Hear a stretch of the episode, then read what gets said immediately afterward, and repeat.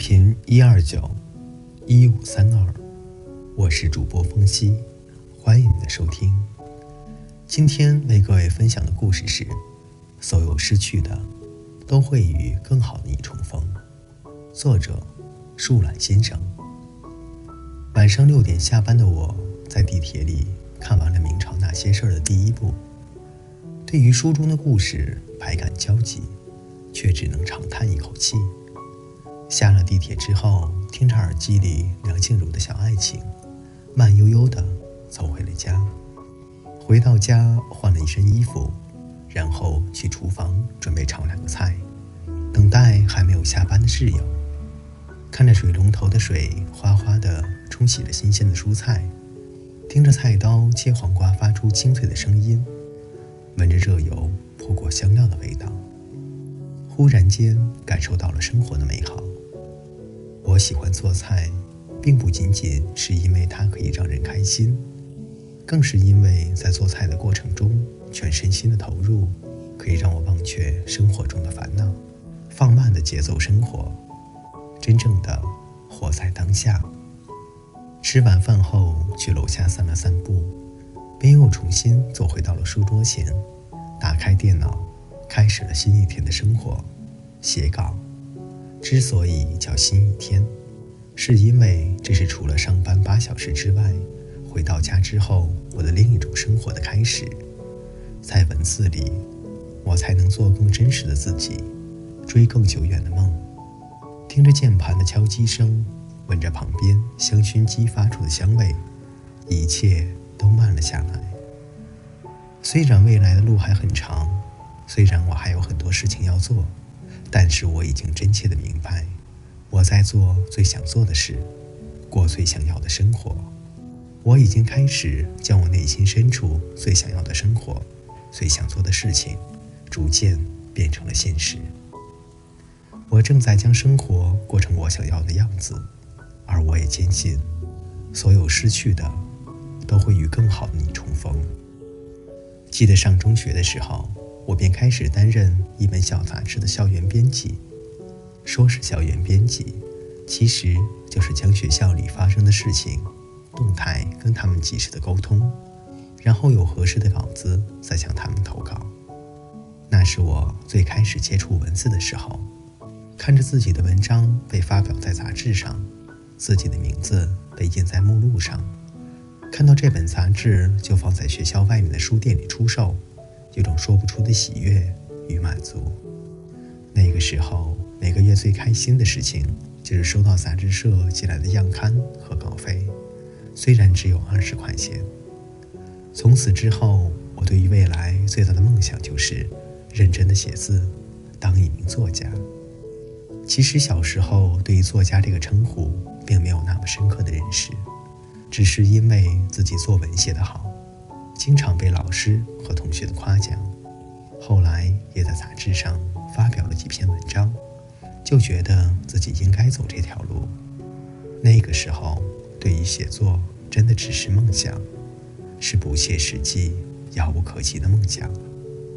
高三以后，学习压力逐渐大了起来，最头疼的就是每天有做不完的物理题、化学题，以及每个月末的年级排名。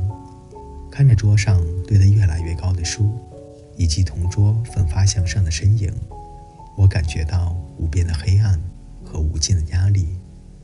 上了大学之后，还是每天奔走于寝室和图书馆之间，为各种各样的证书考试和专业考试忙得焦头烂额，同时还有写不完的论文和上不完的课。写作这件小事离我的生活越来越远。后来，那家杂志社因为经营不善倒闭了。我在市场上再也没有见到那本杂志，也再也没有拿起笔。本以为一切就会按部就班下去，在一家上市公司做财务的朝九晚五之余，三年之内考上注册会计师证书，五年之内考上中级会计职称，读完一个在职的财务研究生后。跳槽当上一名专业的财务师，然而生活远远比你想象的精彩，总是会给你意想不到的惊喜。可能生活还惦记着我最初的梦想，可能生活觉得我的人生不该如此。在做了一年财务之后，一个偶然的机会，我又重新回到了写字这条路上。正是这一点让我坚信，所有失去的都会与更好的你重。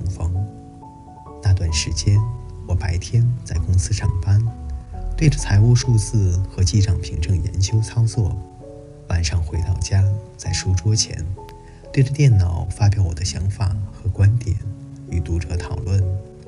连续几天熬夜写作，导致白天上班的时候轻飘飘的，感觉整个人都在空中飘着，仿佛随时都要倒下去。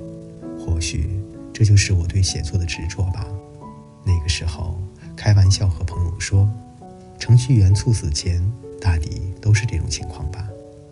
虽然这样，但是我越加的明白，认真写字，用心生活，才是我内心最想要的。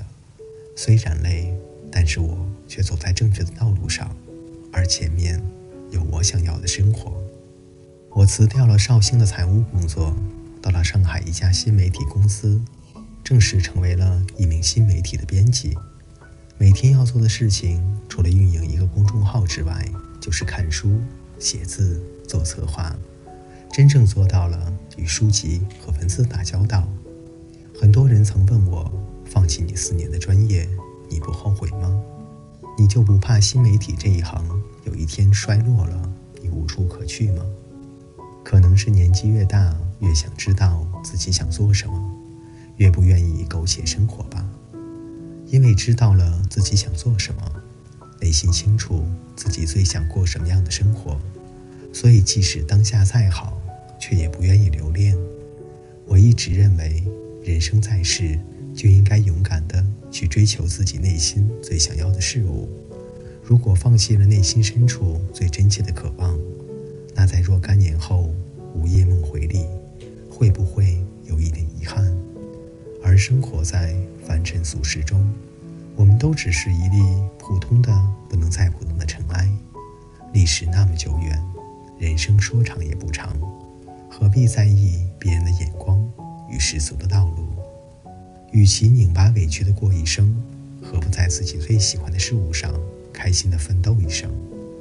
以前的我会因为没有得到应得的奖赏，喜欢的男孩子对我没有好感而伤心难过，总觉得失去了这些就仿佛失去了全世界。后来的我对曾经失去的东西或者正在失去的东西，反而没有那么强烈的执念，因为我越来越懂得。所有你失去的，都会与更好的你重逢。我只愿做自己想成为的人，过自己想过的生活。好了，各位听友，今天的故事就分享到这里。生活还没有教会我们一笑而过的本领，我们还是会一次次的摔倒，只是不会再那么害怕疼痛了。没有了软肋，也就不需要铠甲，爬起来。拍拍土，继续向前走，伤口总会愈合。岁月未存慈悲，愿各位始终不移真心。好了，各位听友，我们下期再见。